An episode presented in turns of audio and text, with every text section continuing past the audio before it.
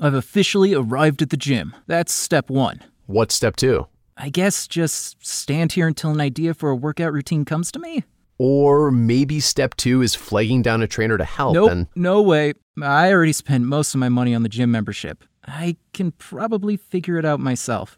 Or you could try Fitbod. It's an app that builds a workout routine for you based on your goals and fitness level. You can even tell it what equipment you have so you can get a plan that's customized just for you. So, Fitbod does all the planning for me. I don't have to Google random videos hoping they're right for me. That's right. Fitbod actually has exercise demo videos for you too. Plus, a whole year of Fitbod costs less than a single session with a trainer. Huh.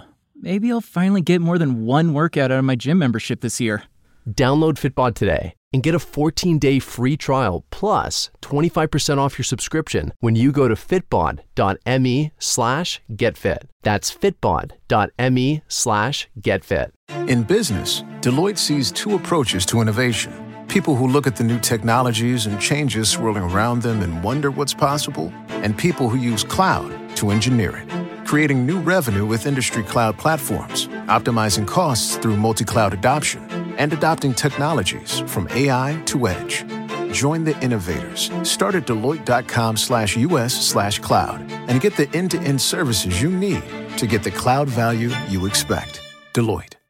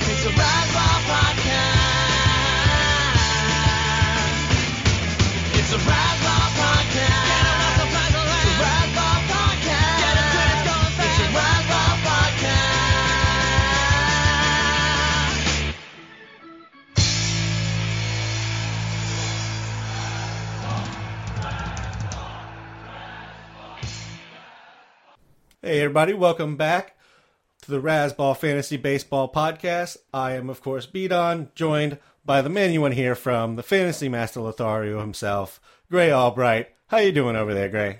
Hey, what's going on, Beaton? I am on. Uh, so, you want to hear my computer story?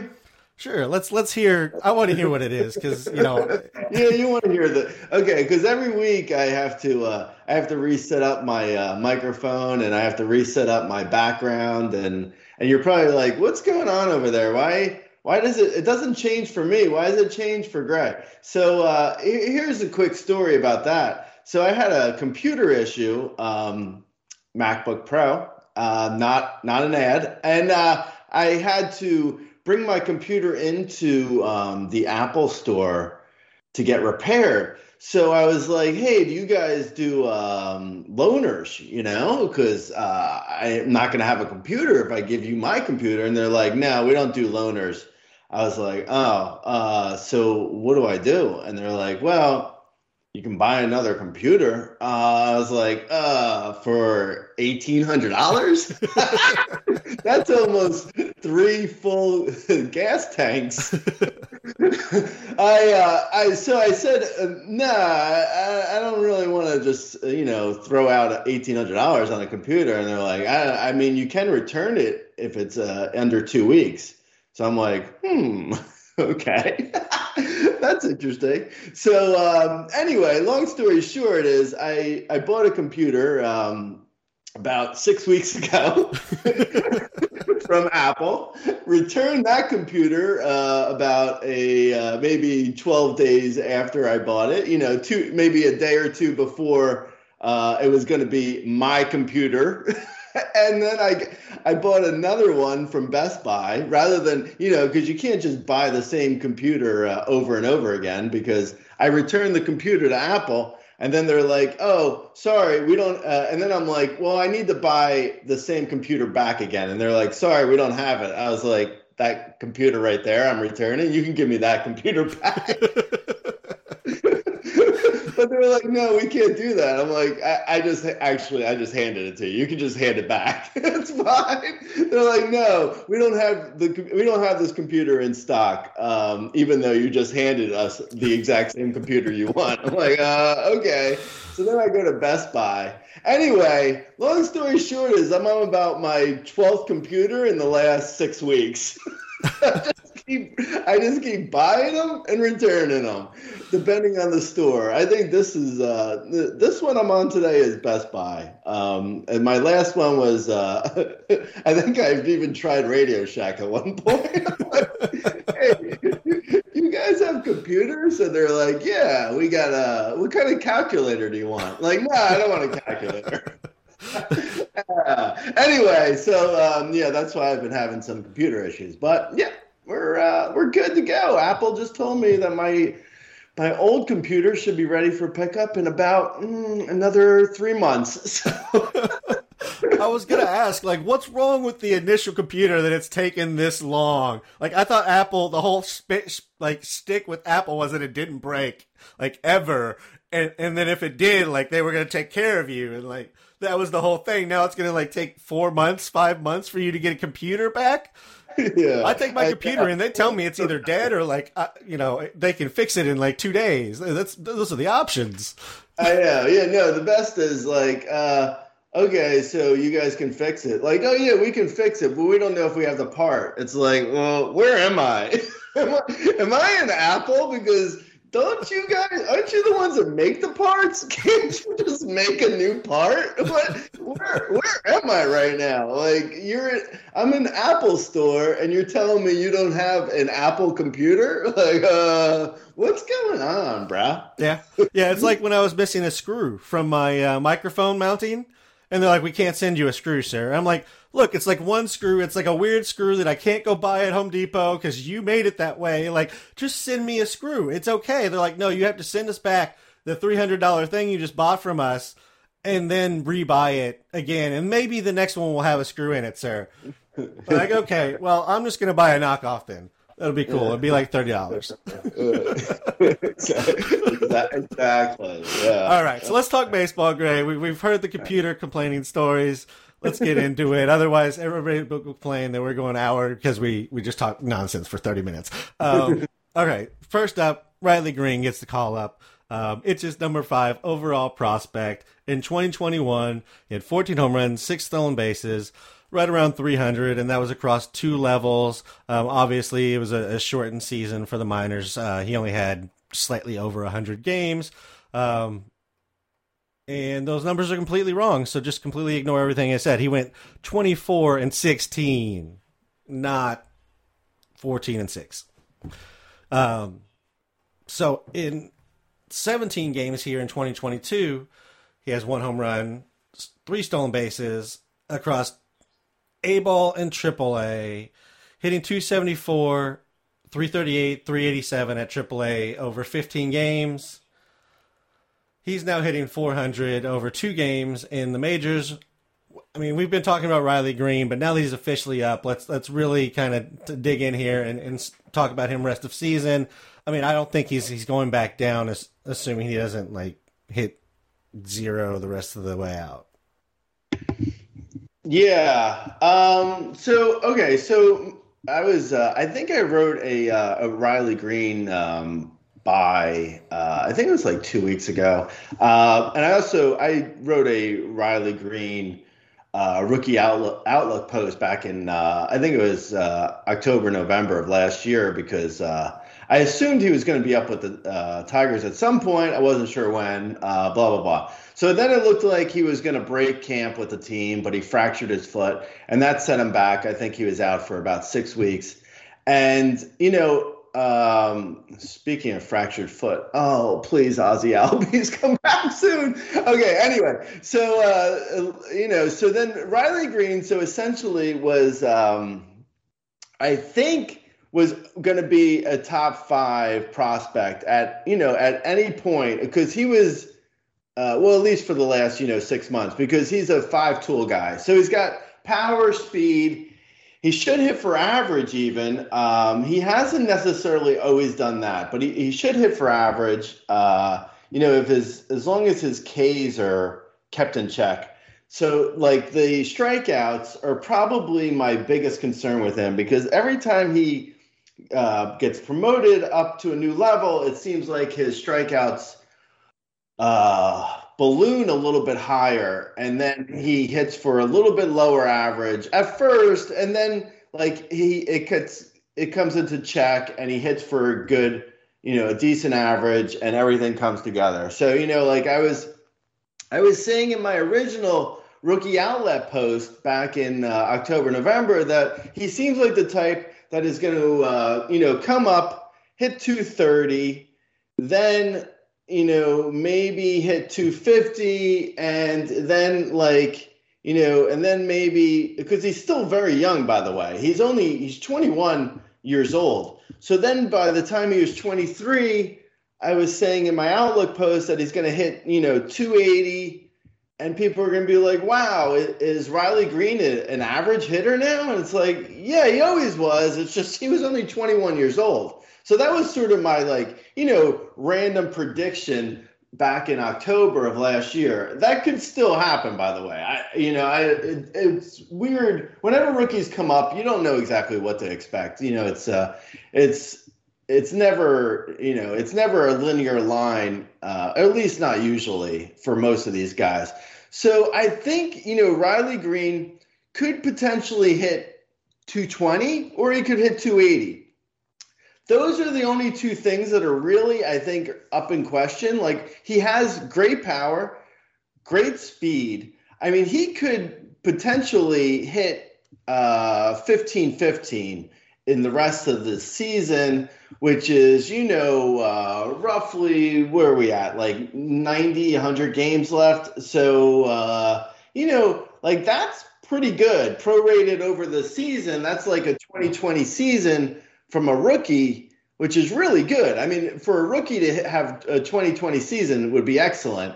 So if I'm saying he could be 15 15, 15, 15 this year, you know, I, I you respect the projections. I mean, that's that's excellent. That that is not something you probably are going to get from anyone else uh, as far as call ups. I don't think there's going to be, you know, this the rest of this year at least.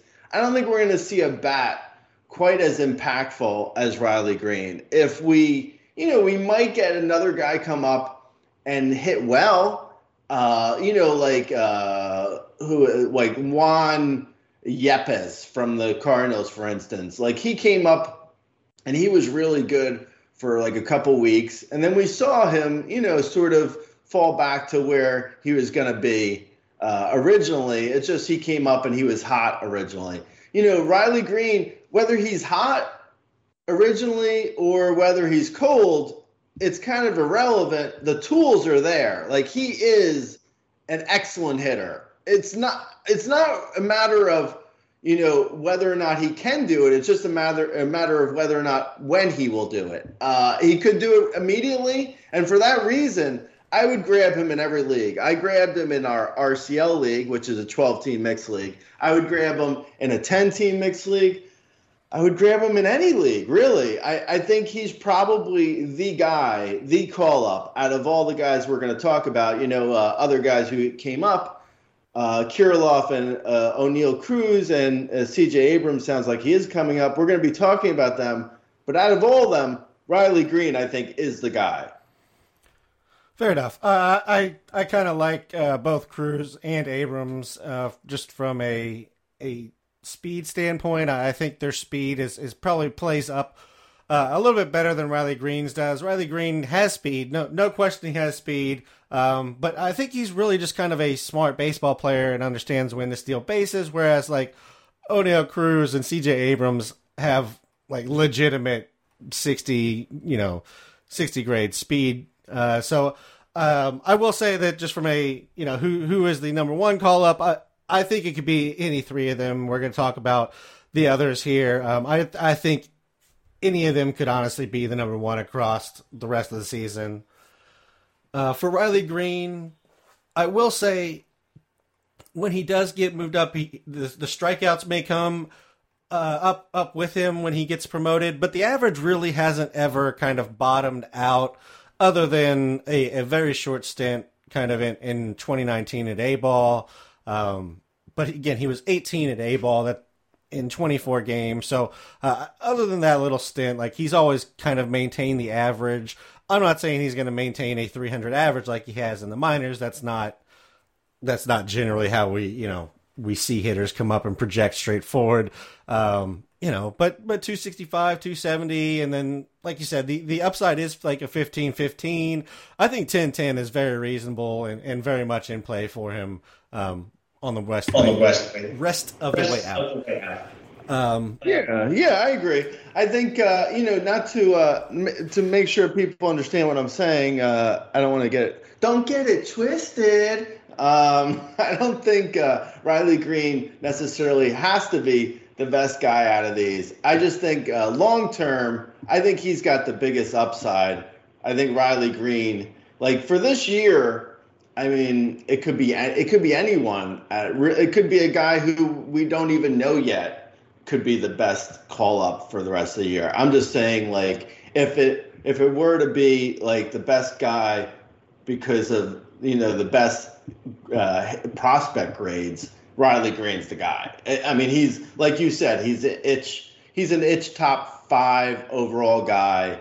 He's he's a top prospect. Um, you know, like you know, like if a Jar- a Jar- uh, a Jarred um, Kelenic were to be called up, and I were to say, you know, like when he was called up, I probably said a similar thing that he's like he's the best prospect call up. Now, obviously, that didn't work out in a in a really profound way. He was awful, and he continued to be awful for many many games. But when he was called up, I probably said something like he's going to be the best call up. Obviously, it didn't work out. But if you're just going on like you know prospect grades, Riley Greene's the best prospect we're going to see coming up this year. Um, whether or not he performs at that level, uh, who knows? I, I don't know. Yeah. All right, let's talk about another guy that, that, got called back up. Um, we've seen him at the major league level before. I feel like we, we spoke this one into existence. I, I told you I wasn't going to stop talking about him until he got called up. And, you know, the Twins, you know, they, they relinquished and they, they have called him up. Uh, he's no, actually no longer a rookie, exceeded his limits last year. But this is Alex Kirilloff we're talking about. Um, he, he- he's coming back up. 35 games at AAA this year. He had 359, 465, 64, 641, 10 home runs, one stolen base. We know he can hit AAA pitching. That's that's of no question. Do you think he can carry it over this time? Uh, yeah. that was that. That was the confidence level on that. Uh, you know, uh, first of all, now that we are no longer using our uh, dream catcher for Alex Kirilloff, can we use it for Matt Olson to be better? can we throw our, can we wish cast towards Matt Olson? Is Yes. that possible? I'm in.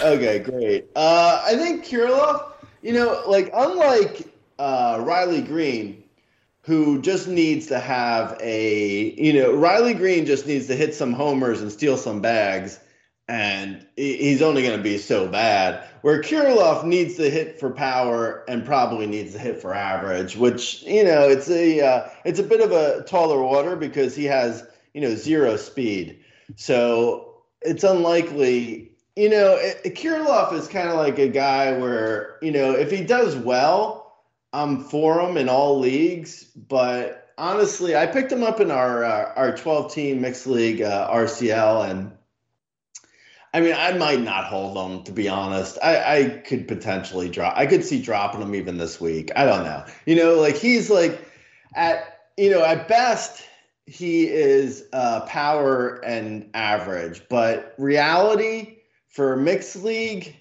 he's probably replaceable for most shallower mixed leagues. I don't know. I it depends on how well he hits when he first gets called up. If he hits well, then sure. I mean, you know, I think what we're looking at on the best on the best case scenario side is probably Hunter Renfroe.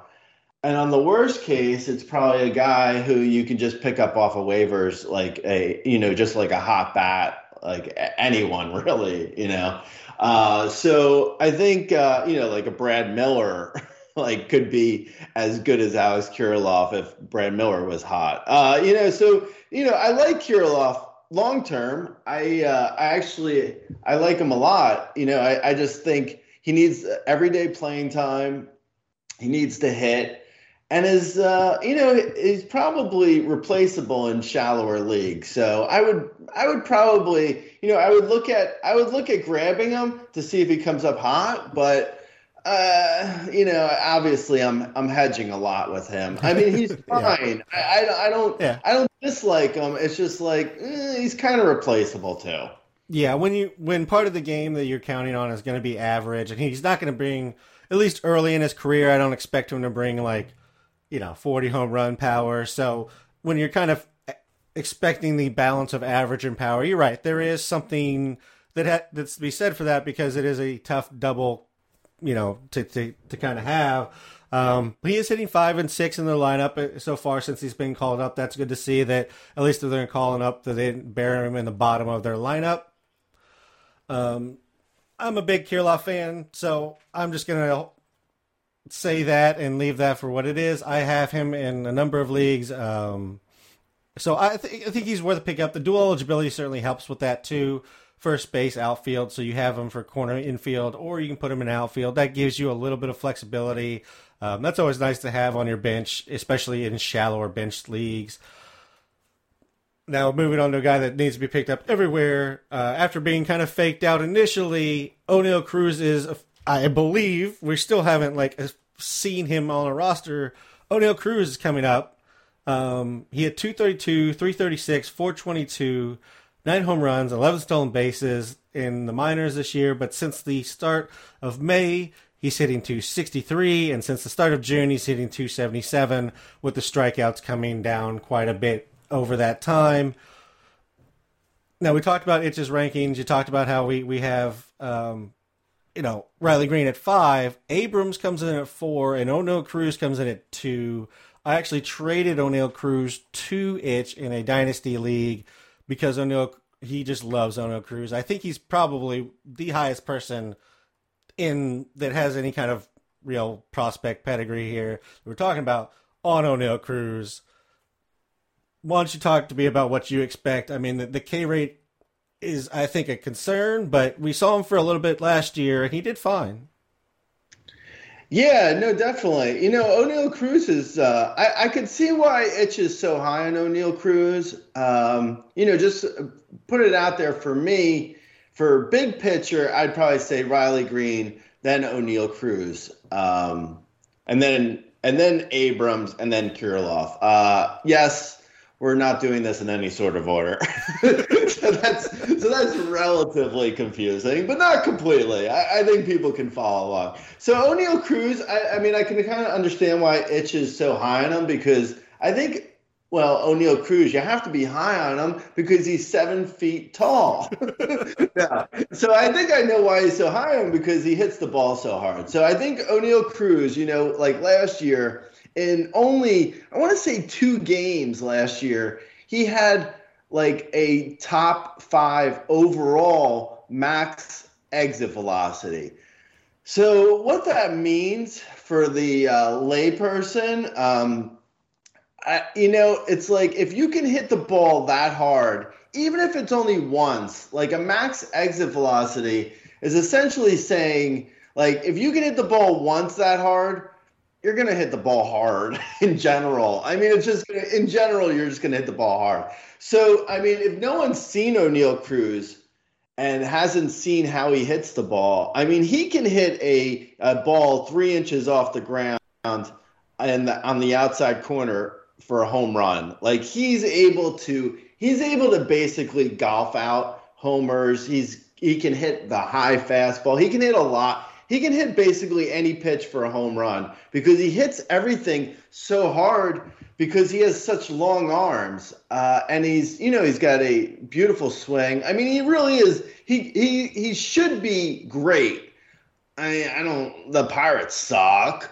I mean the by the way the Tigers suck too. So you know that's you know no offense to our our many uh, Pirates and Tigers listeners, all three of them. But I, you know, I think the the Pirates are probably even a little bit better than the Tigers, to be honest. But the Pirates, but PNC is terrible. Not that Comerica is that good either, but you know, it's like Oneil Cruz is not in a great place. I mean, Riley Greene wasn't in a great place either. So I mean, you know, both neither of them. I wish they were coming up to like you know great surroundings and like you know shoving them into like the Yankees lineup or something, but that's not happening.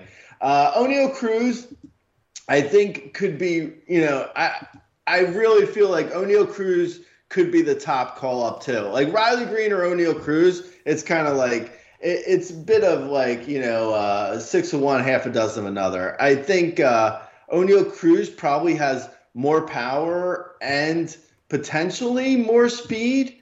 Uh, I think he's gonna. I think he could actually he hit for a worse average though. So and an average in a way that could actually be hurt. Like it could hurt. Like he could hit for a 220 average. Like he might he might bottom out in batting average. I don't know if he will necessarily. Like, you know, he made decent contact in AAA, uh, and eventually he was hitting really well towards the end there. I think in his final uh, his final month there, he was hitting really. Uh, I, I don't know the exact number, but I think he was hitting really well. Um, so I I like Oneil Cruz a lot. He's got power and speed, which is immediately immediately like you know a a grab for every league. Uh, I'm excited. I have him in my actually I have him in my keeper league, and I kept him all you know for the two months while I was waiting for him to get called up. So I I'm definitely committed. I I I'm a big fan. I think he could be he could be a like 25 30 30 homer 20 steal 250 hitter as soon as next year like he could be really excellent um, so i'm a, I'm a huge fan i th- this year worries me a little bit just to see where his uh, you know where his average is at because like it took a, it took a lot of him hitting well in like the last month because going into like I think going into May, like he was hitting like 180 in AAA for a while. Like it, it might have been a motivational thing because you know he was pissed off at the Pirates for demoting him. I don't I don't know for sure, but he wasn't hitting well for a long for a good stretch in the minors this year. I mean, he's probably fine and he'll probably hit for, you know, 240 plus but there's a chance here his batting average could bottom out, at least for this year. Eventually, he'll figure it out and he's going to be a superstar. But, you know, for right now, uh, it's a little bit concerning, maybe on the average. Yeah, when it comes to prospect guys, there tends to be two like separate, and then you know everybody kind of falls in the middle of of it. But like, there's there's guys that go for the tools, and, and Oneil Cruz is a tools guy. Like the tools on Oneil Cruz are super loud. He could mash the ball. He's fast. Like everything's there, missing the hit tool.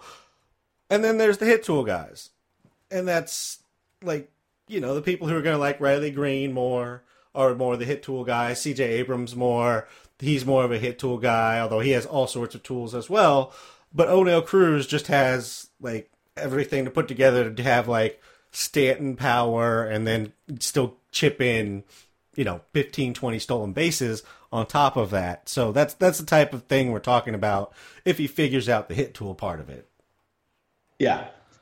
Um, let's talk about uh, Manny Machado has the ankle leg thing. If you are squeamish, don't don't watch that video. It's not good. Um, we're still waiting to see kind of what timeline that is, but CJ Abrams, in the meantime, is coming up. Number four on Itch's most recent update in AAA in 30 games, he had 314, 364, 507, seven home runs, 10 stolen bases. Um, you know, I mentioned kind of Oneil Cruz being like a, a 60 speed guy. Abrams is an 80. He, he's he's going to steal bases. That's just what he's going to do. Uh, not a great showing his first time up, at least average wise, 182. Um, but where are you at on Abrams rest season? I love CJ Abrams. I'm a big fan of his. But uh, where where do you think? Do you think he's staying up if Manny Machado's back in say three weeks to a month?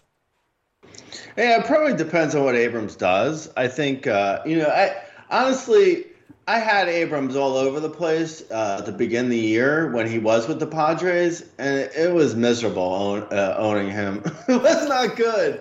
Uh, I, that was, you know, a small sample size, and I'm sure he'll be fine. Uh, it was just a, it was a miserable experience. it was just from.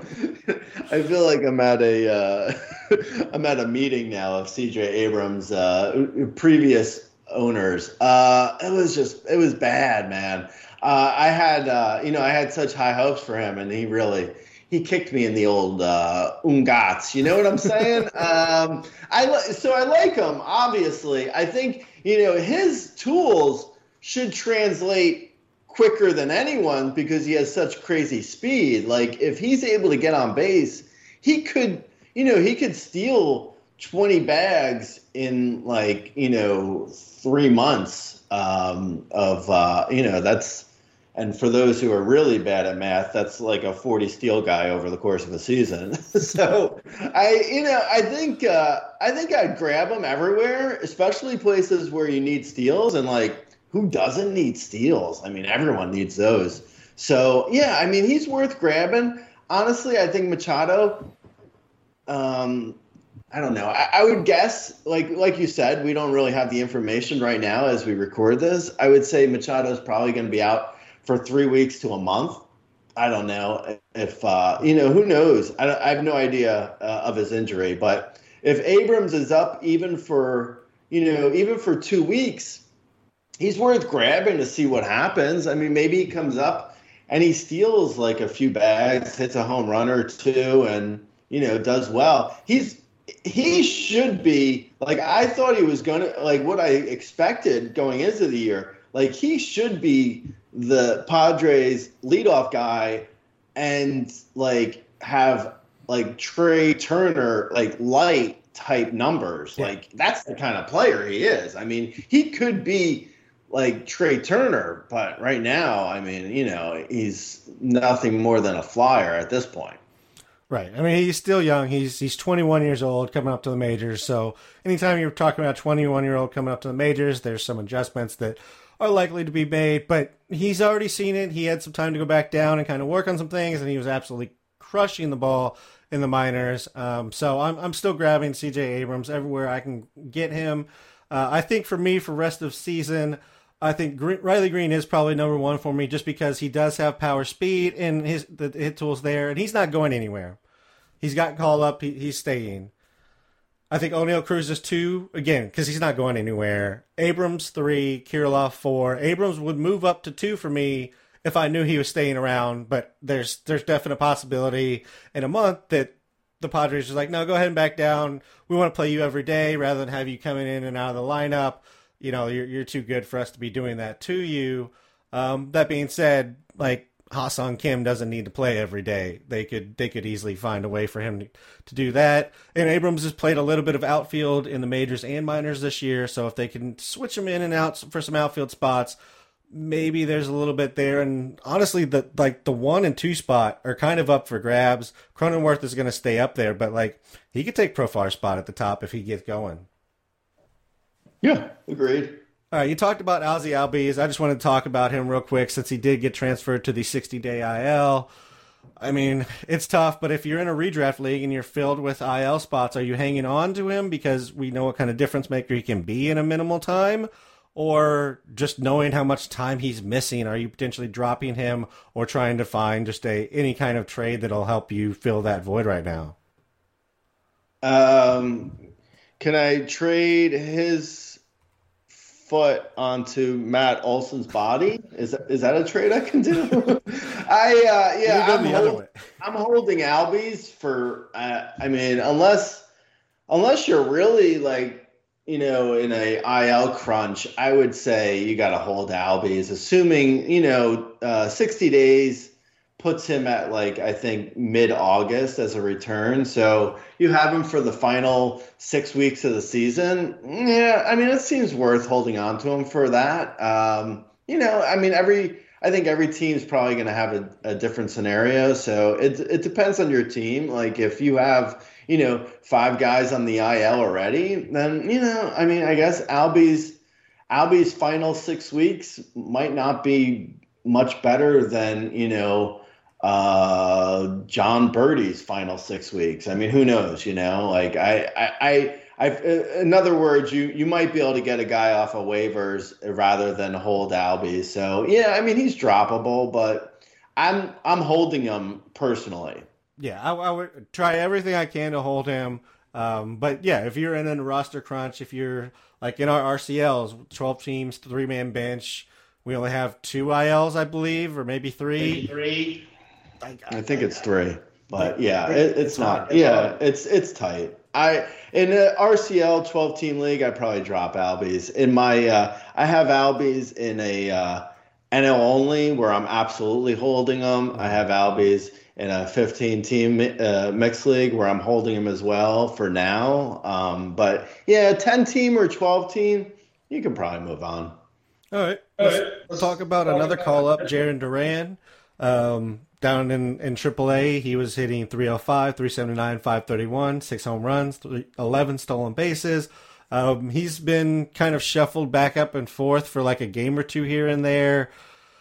We got Kiki on the IL. He's actually been leading off when he's in the lineup, which was, I believe, three of the last four games since he's been called up.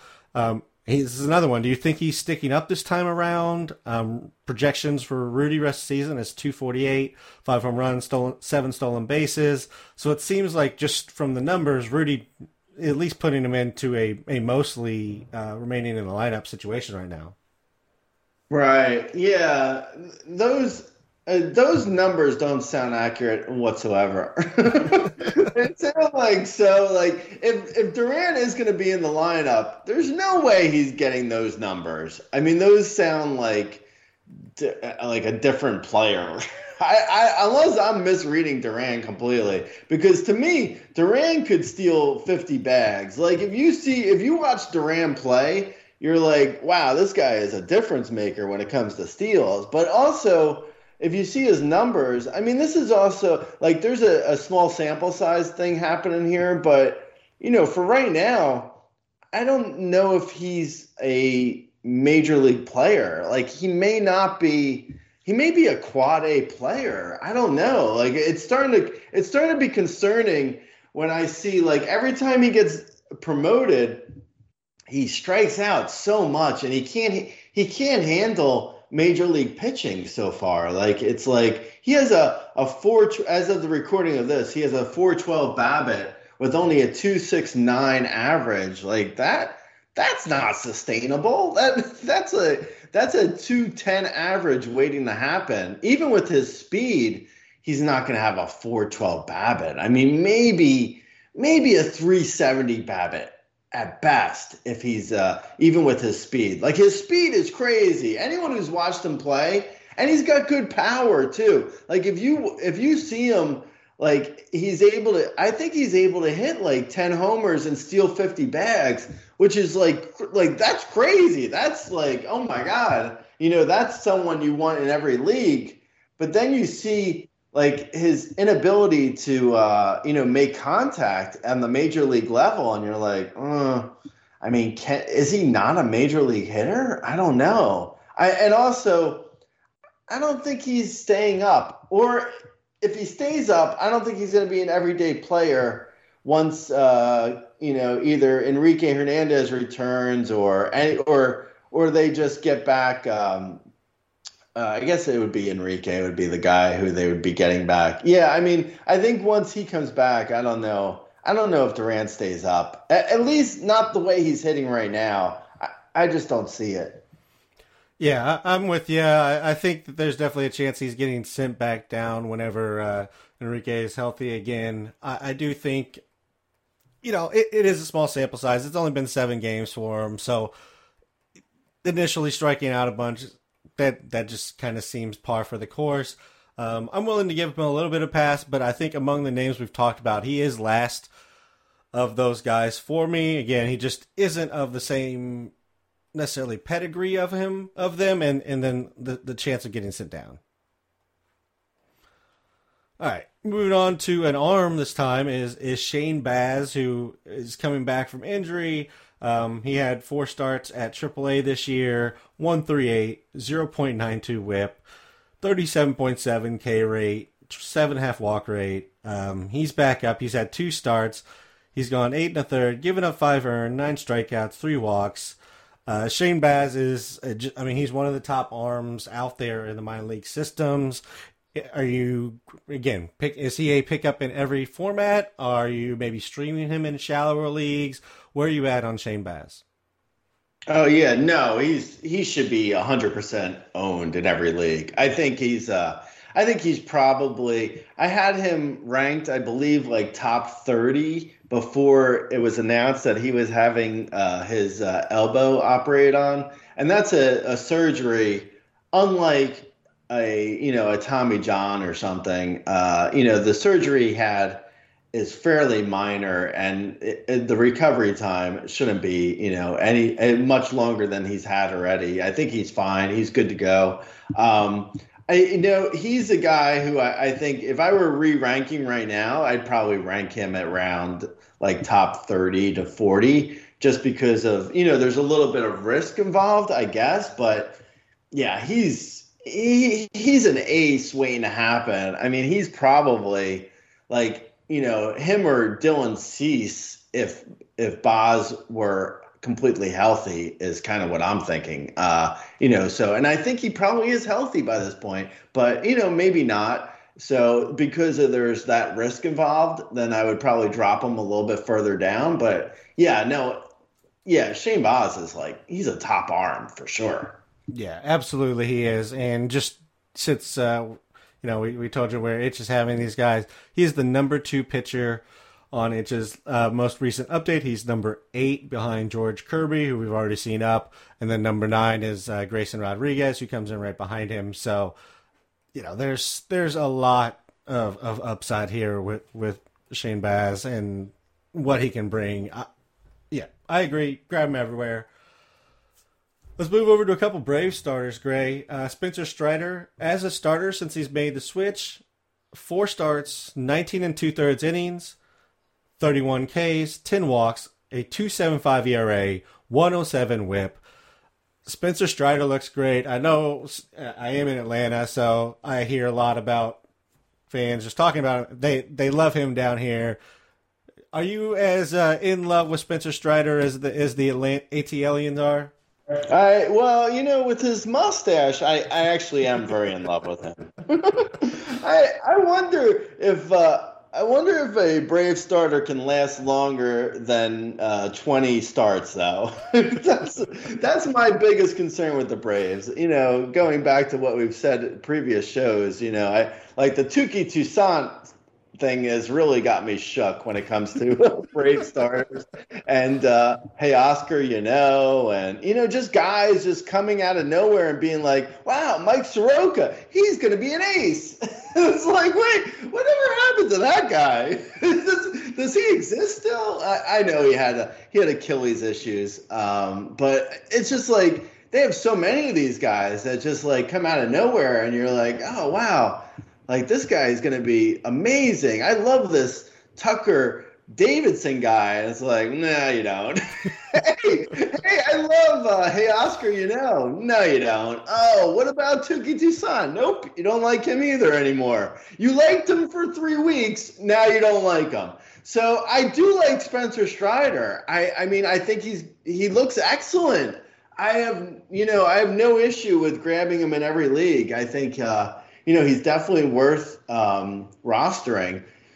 Can he keep this up? I don't know. I thought Ian Anderson would keep it up, and he's been terrible this year. You know, it's like Ian Anderson was amazing last year. This year, uh, Ian Anderson has like a seven and a half K per nine. So yeah, I mean, I think Spencer Strider for right now, I w- I'm absolutely all about him, but you know, I am a little concerned for dynasty leagues. I'd be I'd be a little hesitant about pushing all my chips in for a Brave starter. Yeah, I, I can certainly understand that based on you know, like you said, we've we've talked about it before. Um, he was in the bullpen to, to begin the year. There's kind of a long man, and then they finally decided to give him a a starting position, so there's always that possibility lingering in the back of your head too. Is like, oh, if they they stuck him as a long man before, they could do it. They could do it again. Um, but yeah, I mean, he looks great right now. All the numbers are phenomenal. He's throwing, you know, just absolute gas 98, 99, 100 mile an hour fastball, nasty slider. Um, so yeah, everything looks great for now. I mean, if we're choosing between Brave starters, I'd still take Kyle Wright over him. Um, I just feel better about the pitch mix. I feel better that we've seen, uh, you know, an extended look at, at Kyle Wright as a starter, but Spencer Strider's too for me right now, and at least in the Braves' arms. Mm-hmm.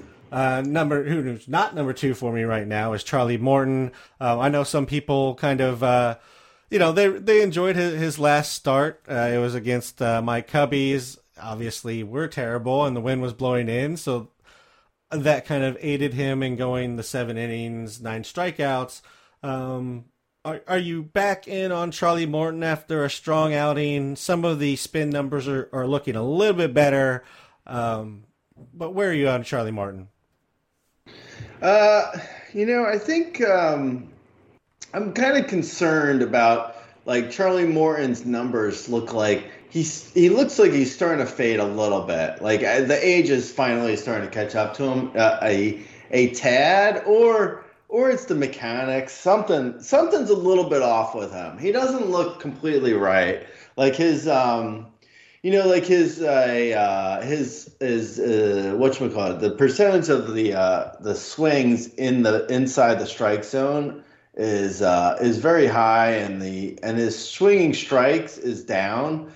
So you know, like he's he's not missing bats like he was, and he but he is missing the plate more. So he's kind of like he's kind of in the zone and getting hit, and then also out of the zone and walking guys, which isn't a great. It's not a great mix. Uh, he doesn't look like as bad as he's been if you just look at his um, ERA, and his also his velocity is fine. So that's why I'm kind of wondering if it's maybe a mechanics thing. I don't know. I I, I I don't hate Charlie Morton necessarily, like in a deeper league, because like I said, his ERA is probably over where it should be. Like he could he could have some uh, positive regression. Is that that's not a thing? No, positive that- regression sounds like an Yeah. an irony. It, it sounds like an oxymoron. Uh, it's like we could have a jumbo shrimp. Okay, yeah. So his his jumbo shrimp could be better. I I think he is likely. You know, I mean, he's worth rostering in 15 team mixed leagues and deeper. In a 12 team mixed league, I mean, yeah, I, I would probably, you know, he's probably a streamer in uh like an RCL league, but the, those are shallow leagues, and you got to stream a lot of guys. So I'd probably, I'd probably stream out Morton in some of the shallower leagues, but I would in a deeper league, I could actually see a buying opportunity for a deeper league if he were, you know, because he just needs he just needs to fix his command, and you know that's fixable versus like you know his velocity being down or something. Yeah, I, I don't. I don't even know if it's necessarily the command that concerns me. That the breaking balls just aren't. They're not breaking. Like he, he I know we talked about this early in the season, um, and, the spin rate, like I said, it's come back up. So I, I do think it's something mechanical where, you know, the spin is. It's not.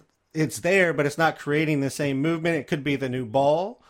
Um, but it's not breaking horizontally. It's not breaking vertically like it has these last few seasons when he's really been performing. Uh, the, the strikeouts are there. So I think from a fantasy perspective, he's somebody you can stream or, you know, keep on the back end of your roster because the Ks are there.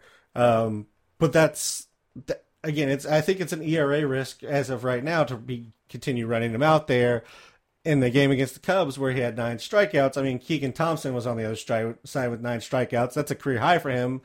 The the situations of the game were just playing to hitter or to the pitchers um, whenever the wind's blowing in as hard as it was that day. So I I'm taking this chance to sell Charlie Morton if I can, um, but I'm perfectly fine as a back end streamer too. Yeah. Okay. All right, I was really high on Pablo Lopez, and then in June he's had a 6.48 ERA with a 1.38 WHIP. velocity's down across the board on all his pitches from last year. Um, none of the pitches are showing the same horizontal movement they have, you know, in the last couple of years. Are you worried about Pablo Lopez? Do you think he figures it out? What, what are we doing here, Greg? Sa- save me. Tell me he's going to be okay. No, he's not. he's not. I, I I was out on him coming into the year. I mean, he had a shoulder injury in September of last year. It was I don't I don't think it was ever fully addressed. I you know I'm I'm pretty concerned. I think you know, what we saw was a guy who was good in the beginning of the year because he had a full off season of rest, and now that he's pitched two months, it's starting to catch up to him. I, yeah, I would be, I'd be selling if I were, you know, someone who had Pablo Lopez. I don't have him though, so you know, I'm good. Yeah, that doesn't make me feel any better, Gray. Thanks. Um, My bad. I mean, through the end of May, he had a one eight three ERA. We were looking at a guy with over a nine K per nine. Every, I mean, everything was working great for for him. But yeah, I do wonder if, if maybe that that injury is catching up to him, or maybe the number of innings. The, the most he's ever thrown is 111 in any season. Um, so there, there's maybe a potential concern that he's he's heading for an IL stint. Um, you know, it's only a few bad outings, so I'm not giving up on Pablo Lopez, but I have sat him down um, in a couple of leagues where I have a number of, of good pitchers and good good matchups this week, uh, so that he can kind of figure it out, and I can feel a little bit better about throwing him out there. Uh, let me give you a uh, an either or. Who do you want, Pablo Lopez or Robbie Ray? Uh, I'll take Ray for the strikeouts. Wow. I'm I'm same same same same same same Yeah. same. Even when Pablo's going his best, he's slightly over 9K per nine, you know, like 24, 25, 26%. I mean, Robbie Ray can be a, a 30 plus percent K rate guy. Yeah, word. All right. Uh, moving over, uh, Jon Berti. I mean, he, he's gone all flash. Uh, the savior of the stolen base category for us this year. Already a career high in stolen bases at, at 32 years old. He has 18 stolen bases in 36 games. He's got two home runs, 22 runs, 11 RBIs. Uh, he is moving all over the lineup, but just stealing wherever he goes. Top 50 in sprint speed and 90 foot splits. I mean, can Jon Berti keep this up, or is he going to morph back into Jon Berti? Um, no, I think he could keep it up more or less. I mean, I I don't know if he's necessarily going to keep up his batting average, which is kind of driving the steals in a lot of ways. So, yeah, I mean, I don't. I mean, I would definitely grab him in every league right now while he's hitting, and you know he's stealing bases. He does have speed, as you mentioned. So if he can get on base, he can steal bases. I don't know. Like, I don't think they have anyone else really like to uh, supplant him. Um, I, so I would guess he's going to continue getting at bats. You know, they, um, you know, if he's getting and if he's getting at bats, he's going to steal bases as long as he's getting on base. So yeah, I mean, I don't know. He seems fine for SAGNOF. Nothing else really. I mean, he steals uh, more or less. I I was looking at his steals and I have him on an NL only uh, team. I have him on uh, a team where I need steals, and I and for some reason he has 18 steals on the year, and on my team I only have 16 steals. I don't know how that's possible. I, somehow I've gotten negative points for steals. I think I gotta look at maybe because I have uh, pool holes. Huh. All right, I'll, I'll look into that. Anyway, yeah, I think Bird's fine for steals. He really wasn't playing very much early in the season. He had nine games in the March April period and then nine games in May. He has 17 games in June. So, I mean, you, you got to get playing time even in an AL only to really come in and, and you know, put get in the roster. Get in the Um, well, I guess that just depends on how good your AL only team is. Uh, NL, yeah, sorry. no, it's not. It's not very good, but still, I I probably had him benched at one point for like I don't I don't you know what I don't even know. it's, it's not a good team. All right, fair enough. Uh, yeah, Adam everywhere. Anybody who steals like he is needs to be on every any. He needs to be owned on in somebody's roster. Uh, let's talk about a couple of first basemen who have been hot here. Uh, Ryan Mountcastle, who is the only person who can hit home runs to left field in Baltimore now. He has a career high in barrel rate, average exit velocity, and hard hit. Uh, Luke Voit, top three on the player rater last week. 245, nine home runs on the season in 49 games. 284, six home runs here in June. Um, you know, let's just talk about these guys for rest of season. First base, who would you rather have, and where are they kind of falling for you among first basemen? Mm, well, I think you know with with uh, Machado, uh, his injury actually could be a good thing for Voit potentially because uh, Voit could you know get cemented in that sort of middle of the lineup area because they don't really have uh, another guy um, to do it. Uh, and Mount Mountcastle though, I, I'm going Mountcastle anyway. Long long story short, I'm going Mountcastle over Voit. I think. Uh, I think Mountcastle, he was actually before they they moved the fences back in uh, in Baltimore to try and make Dean Kremer a thing. I don't even know what were they thinking. What? Hey, Baltimore, your pitching sucks. If anything, move the fences in and let's have a home run derby every game, huh? Keep the fans happy. yeah, exactly. Like, yeah, hey, you know, uh, chicks dig the long ball. Haven't you heard? Um, yeah, so I don't know. Mountcastle, though, he was a guy who I felt like was a, a good bet for a 270 type year, uh, 270 hitter with like 30 homers. And then when they moved the fences, I was like, oh, maybe 24 homers. You know, I, I think I took like six homers off of his uh, bottom line. I was I was pretty I was a pretty big fan though of Mountcastle before the fences moved. I think he's actually really talented. I think Mountcastle could be like a top 12 first baseman. Um, Luke Voit, I, I, feel like he's just a hot bat right now. I, I don't have any real faith in Luke Voit. You know, he had it, but we saw in like 2020, he could have a hot bat for two months. Like he's he's got that potential, so he could stay hot. But in general, I think Luke Voit is more or less just like a schmatato. Okay. Okay. Uh, I think I'm with you. Uh, Mountcastle's kind of in that back end first, top, you know, top 12 first base, somewhere in like the 8 to 12 range, past like, I mean, even though Matt Olson sucked, you know, I'd, I'd still probably take Olson, still probably taking Rizzo, still probably taking uh, Cron's just in Colorado, so probably him. But then he can he can slot in with like Jared Walsh and Rhys Hoskins and Josh Bell and those guys. Um, and then I, I guess on on Voit, would you rather have him or Max Muncy?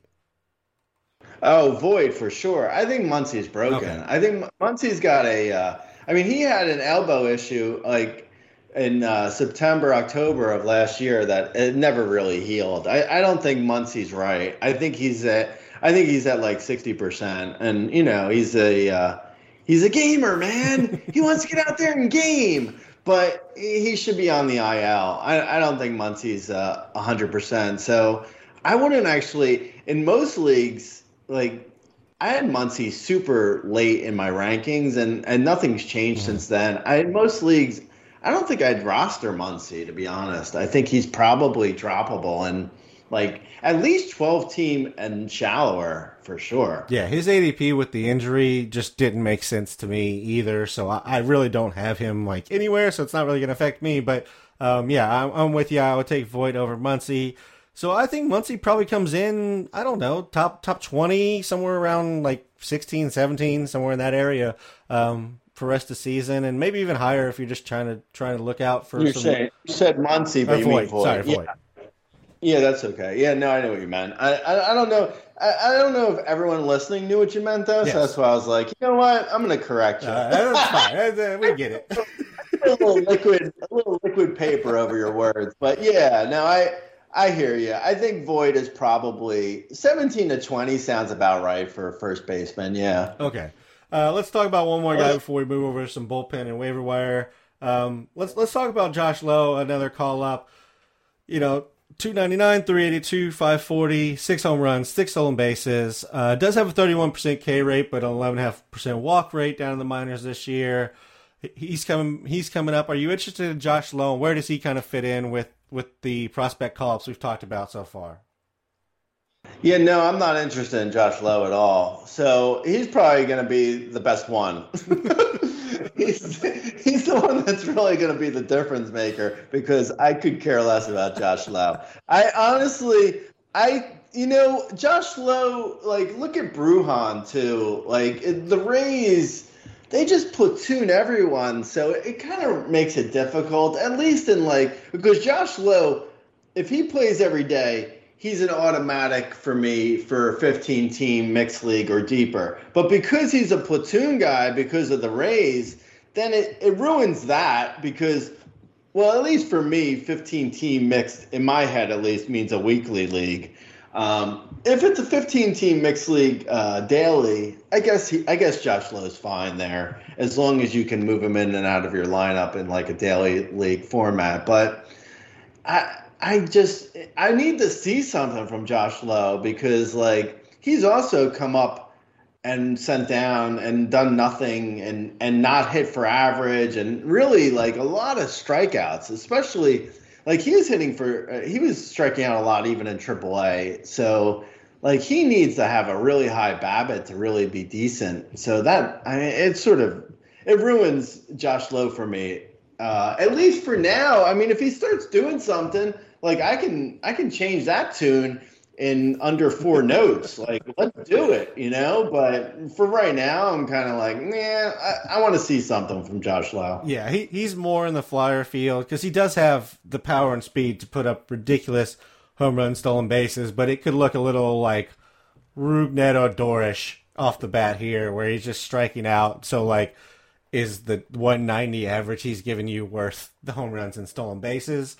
And uh, I guess you have to make that decision on your own and for your team. But uh, yeah, more of a flyer to see if he comes up and is just hot. All right, moving over to some bullpens here. Go and give us a few guys if we're sagnoffing that that might uh, get some saves or that some situations have have potentially changed actually.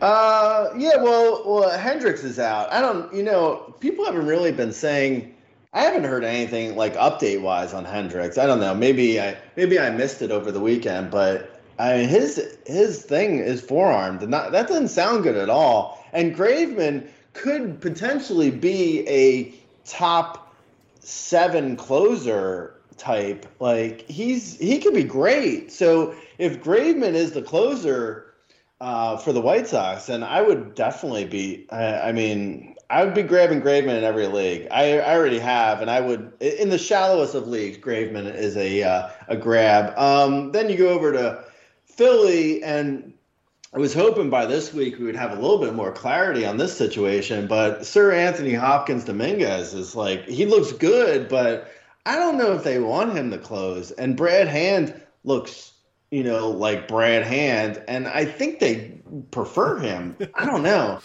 So it's kind of like it's still up in the air though. And um, then uh, Colin Pahoche, Colin Colin Pock uh, in uh, Tampa Bay. The Colin Pahoche.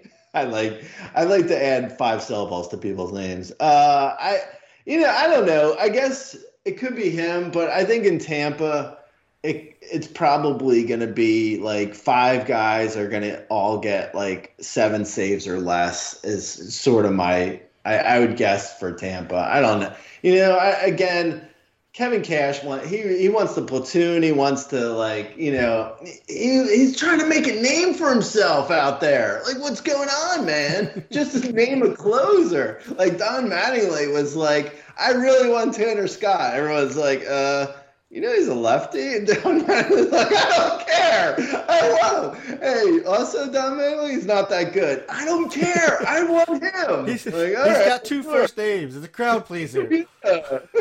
yeah, it's like it's Don. They used to call me Don Matt. I like two first names. Uh, yeah, I don't know. So I would guess, like, out of those guys that I've mentioned, uh, Graveman I think is like absolutely a grab everywhere. Um, and then Dominguez or Brad Hand, I think is kind of a coin flip. Um, and Colin Potch, I don't know, Pock, I don't even know how to say his name to be honest. He's in Tampa, the uh, the guy in Tampa. Let's just let's just go with that. The guy in Tampa. That's clear. That's real clear, uh, Grey. Um, yeah. Okay. So anyway, those are kind of my guys. Yeah, and I, I'll say with Colin uh, po- Pache, I think. Um, I, Ashe. Pache, Poche. I, I don't know. I'm with you. I don't know. Um, but anyways, at least the numbers are good with him. So I, I do think that from just a, an adding to your roster, he's not going to hurt you like like potentially Brad Hand might. But from a getting saves perspective, I think you're right. I think it's probably Graveman. Uh, then the Philly situation, and then Colin coming in last. Unfortunately, um, it it sounds like at least from what I can find on Liam Hendriks, he's actually going to potentially try and start a throwing program today, which would then get him ready around the start of July. Um, but when you start a throwing program, obviously anything can happen and you get setbacks. So like early July would be the soonest that you're looking. So that's still you know two weeks worth of saves to potentially get for Graveman. That's still worth picking up.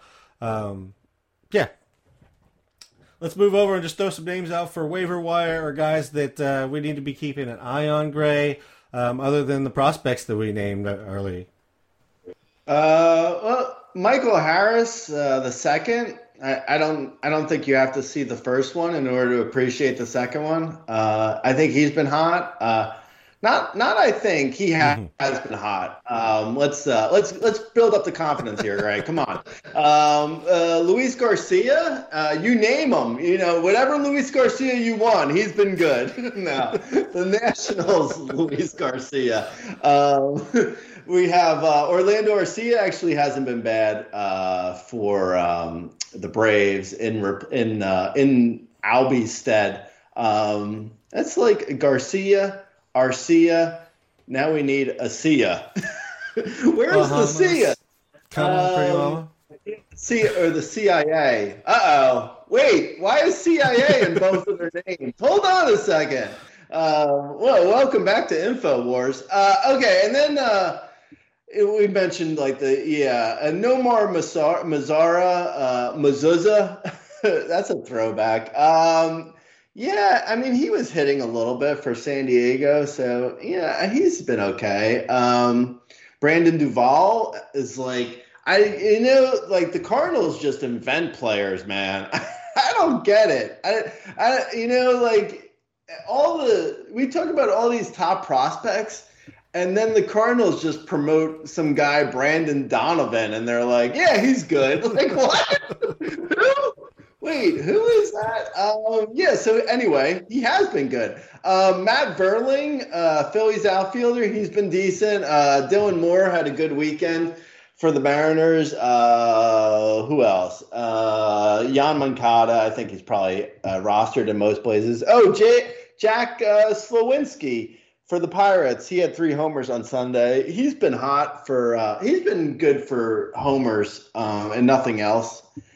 Yeah, I mean that's that's a bunch of names. Okay, so anyone you got there, uh, beat on? Uh, I guess I'll just go on the pitching side. Um, Taijuan Walker's been pitching well. Miles Mikolas, um, you know, I, I guess uh, Jack Flaherty gave all his talent to Miles Mikolas, and now Miles Mikolas is good. Uh, Mitch Keller, since kind of wor- reworking the sinker, seems to have figured something out. Ross Stripling is back to being in the, in the starters role, and he's he's doing okay. He's kind of Ross Stripling in it out, good at good at ERA, but the strikeouts are always going to be kind of whatever. Um, Jeff Springs and Beau Brieske are a couple in deeper leagues to maybe keep your eye out on. Um, you know, again, two guys that have been moving back between kind of relieving and starting, but uh, both putting up pretty solid numbers. So if you're just looking for arms to throw, there you could do a lot worse than those two guys. Anything else, No, Grey? I I had a, uh, I actually th- this week uh, for a streamer in a 15 team mixed league, I picked up Dylan Bundy. Uh, Bu- Bundy. Dylan Bundy. Bundy. Let's get Bundy like Hey, Sunday. I'm down in the down under, and I got the Dylan Bundy. Uh, you want to go down to Bundy Beach? Uh, it's down by Sydney. Um, anyway, I I picked up Dylan Bundy. So anyone who's listening to this, please avoid him because he's going to be awful. so yeah, that's that's all I Yeah, got. we went from somewhere from Australian to British in that accent. Somewhere I'm not sure where where that happened, but that definitely happened. But uh, yes, I, I you know Dylan Bundy coming off a good start at Arizona. I mean, at Arizona seems to be the place to go to get your good starts these days. Also to Wrigley when the wind's blowing in. Um, but yeah, I mean he's he, you could do a he little gets, bit uh, worse. he gets, I believe he gets the Rockies at home. Yeah.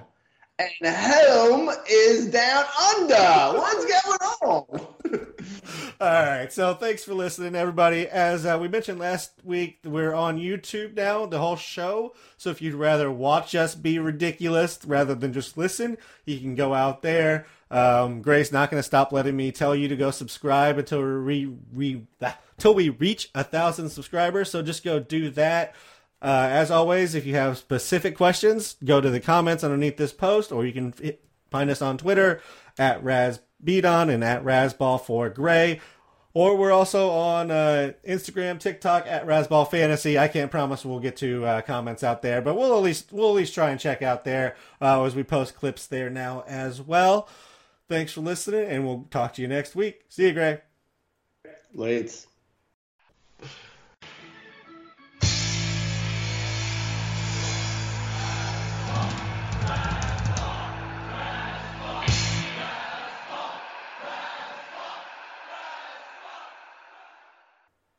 On Deloitte's OnCloud podcast, my co host Mike Kavis and I talk with innovation leaders to explore how they use cloud engineering for new possibilities for their organizations. Join myself, David Linthicum, by subscribing to OnCloud wherever you get your podcasts.